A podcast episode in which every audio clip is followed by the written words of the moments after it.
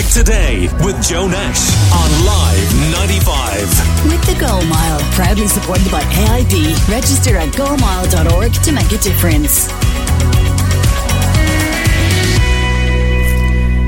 It's the Christmas season, and that means Christmas parties, and then Christmas Day, and across that, and New Year. Look, there'll be a lot going on, and not for everybody, but for quite a few people, it means big nights out and um, drinking alcohol. So, what are the most common myths that uh, you've heard, and maybe some of you believe when it comes to sobering up?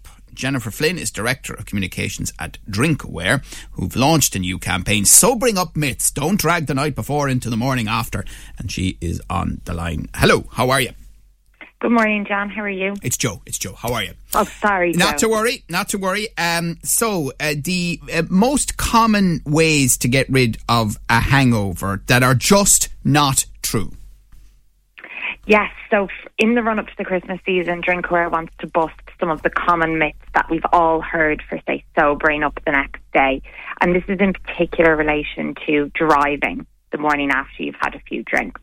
So we've all heard, you know, the different myths around sobering up, whether it's taking a shower, going for a run, taking energy drinks, maybe a big fry up, or drinking coffee. And what Drinkaware want to do is come out and remind people that although, you know, doing these things might make you feel better, they actually can't remove alcohol from your system. The only thing that can remove alcohol from your system is time and allowing your body the time to process the alcohol. Yeah, the other big So- problem is that, uh, you know, the real classic myth here is sleep. You know, people assume it's the next day, therefore, beca- but you might have only got four hours sleep. Exactly, and alcohol has a huge effect on our quality of sleep. So when we drink alcohol, and in particular when we binge drink, so have six or more standard drinks in one go, what happens then is our quality of sleep is greatly reduced, and that's why a lot of people, you know, even if they've stayed in bed for hours and hours, or they've slept and they feel like they've, you know, spent an awful lot of time in bed, because alcohol affects the quality of your sleep, you'll still feel tired the next day. And tiredness can have a great effect on your ability to drive as well. So, what we really want people to be aware of is knowing how long it takes to process a standard drink. So, it takes at least one hour to process one standard drink. But if people don't know what a standard drink is, then that information is useless to them. Mm-hmm, so, let's mm-hmm. say half a pint of beer at about 4.5% is one standard drink. 100 ml glass of wine 12.5% is one standard drink, and a pub measure of 40% spirits is one standard drink. So you need to know what a standard drink is, then you need to keep track of how many you've had, and then you just need to make sure that you're giving your body the right amount of time. And one of the difficulties here with standard drinks, as you say, is what people don't understand. I mean, you know, some people do ask for half a pint, yes, but the vast hmm. majority of people drink a pint, and in Mm. Their and heads they think yeah. that's they think that's one drink. Exactly. You know, you go up, you order a pint, that's me having one drink. That means, you know, I just have to wait an hour for my body to process it, when really, in fact, you've had two standard drinks. So your body will need at least two hours. And then there's other caveats to that as well. So your height, your gender, your metabolism, your age, how much food you've eaten that day, and like you said, whether you've gotten a sufficient amount of sleep. The, the other one that confuses people is, and, and I wonder whether the medical reality and the practical reality are frankly different here. We're talking to Jennifer Flynn, Director of Communications at Drink Aware, is that if you talk to medical people, some of them will tell you that it is from when you start drinking that you start Yeah. counting. Yeah, when in the in reality, it's from when you have finished your last drink. So let's give an example. Say you've had four glasses of wine, you're finished drinking at two a.m. You go home, you go to bed, you wake up the next morning to drive into work, and you've had your cup of coffee and you feel fine. Really, if it's before six a.m., you really hmm. shouldn't be getting behind the wheel of a car because you've had four standard drinks. But, but, but that is also, isn't it, about making sure? Because the, the, the truth of the matter is the liver starts working when the alcohol hits it. Exactly, but the alcohol levels in your system continue to rise for up to three hours. So it's really, really important that people know that they may not be safe to drive the morning after they've had a few drinks. And this isn't um, intentional behaviour from people. You know, 87% of the public agree that any amount of alcohol impairs your ability to drive. But a lot of people will go home, they'll sleep, they'll feel fine the next day, and they'll believe that there isn't alcohol in their system when in reality mm. there is. So it's about giving people that information so they can make the proper choices. Uh, and the other difficulty uh, you have uh, at any time of the year, particularly this time of the year, though, is that people lose count of the number of drinks that they've had.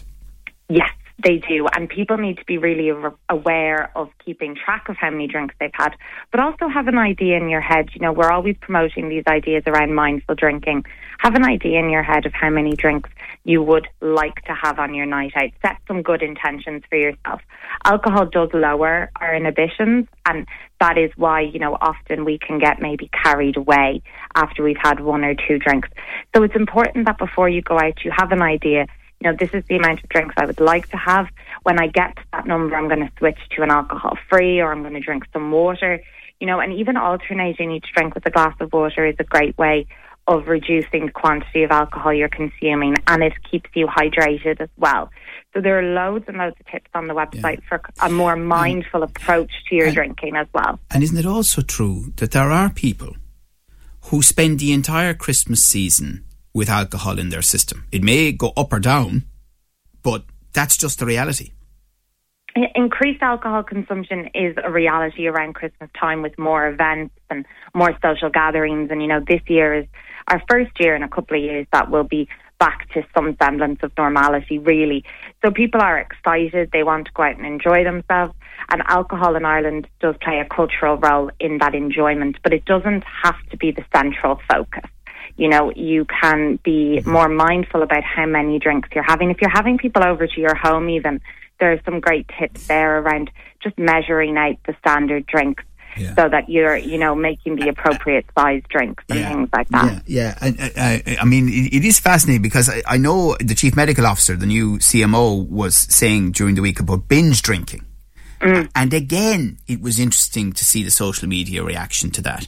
Most people did not, and it goes back to the point about what a standard drink is, did not understand how little it takes to have been binge drinking. Yes, yes. So the World Health Organization defined binge drinking as 60 grams of pure alcohol. So in Ireland, a standard drink has 10 grams. So if you have six standard drinks, you are, and that's three by pints. definition, binge drinking. That's three pints. Exactly. That's three pints. So if, yeah. pe- if people have three pints, they're binge drinking. Now, the, the huge difficulty, and we've come across this on the Limerick Today show over the years, is there are a lot of people who just go, what? Three pints and I'm binge drinking. And they just, it, it just doesn't compute in their minds.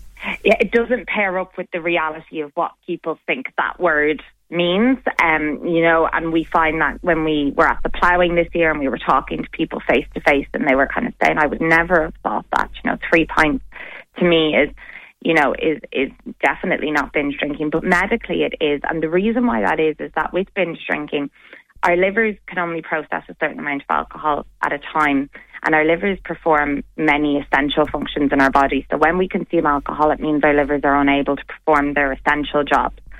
But another thing is the short term harms and the long term harms. But I think what's more relevant to your listeners would be the short term harms. So when we binge drink, we're more likely to you know, have accidents, injuries, there's more likelihood of uh, incidents of maybe violence. We're more likely to say things that maybe we wouldn't normally say. So, although in reality it's not what the Irish public think binge drinking is, it's the harms to our health and our mental mm. well-being. Because binge drinking is very much associated as well with that anxiety people that have the day after drinking yeah. and with like work, Christmas parties and things like that. You know, you really don't want to be waking the morning after having a few drinks feeling anxious and feeling uncomfortable. And, and finally, um, you should still take note of the recommendation to have a number of drink free days in a row, alcohol free days in a row. For your health. Exactly, especially coming up to Christmas. You know, the HSE low risk weekly guidelines are there. They say that at least two alcohol free days in a week, obviously more is better and 17 standard drinks for a man, 11 for a woman, and they should be spread out across the week. Now, the average number of drinks that a person in Ireland has when they drink is four. So the average number of drinks isn't binge drinking. But when people do engage in binge drinking, they tend to overconsume the alcohol. Mm. And it can just increase the short and long term harms mm. to our health and our well being. Right. And that 17 standard drinks, did that come down from 21 as an earlier recommendation a few years back? Or am I right about that? I don't think so. The low risk weekly guidelines are currently being reviewed, but I believe they've been the same for at least the last decade or so. Mm. Um, they what does kind of cause a lot of confusion, Joe, would be around the um, the different countries have different recommendations based on their health departments. So, say in the UK, the different the number of drinks is different to Ireland. In Spain, it's different. They have daily guidelines. Yeah. So there is confusion there because we live in a global world. So you're getting information from other countries and other experts yeah, as well. Yeah, absolutely, and you're seeing it often on the back of um, uh, bottles and, and yeah. cans, and sometimes they've come in from the UK, and as you say, they calculate it slightly differently. All right, well, listen, I think that's all good advice. And uh, Stella says, uh, I don't drive the day after a night of drinking. I'd be too afraid to. More people should do the same, says Stella. Thank you to Jennifer Flynn, Director of Communications at Drink Aware. Your views, your news, your Limerick today with Joe Nash on Live 90.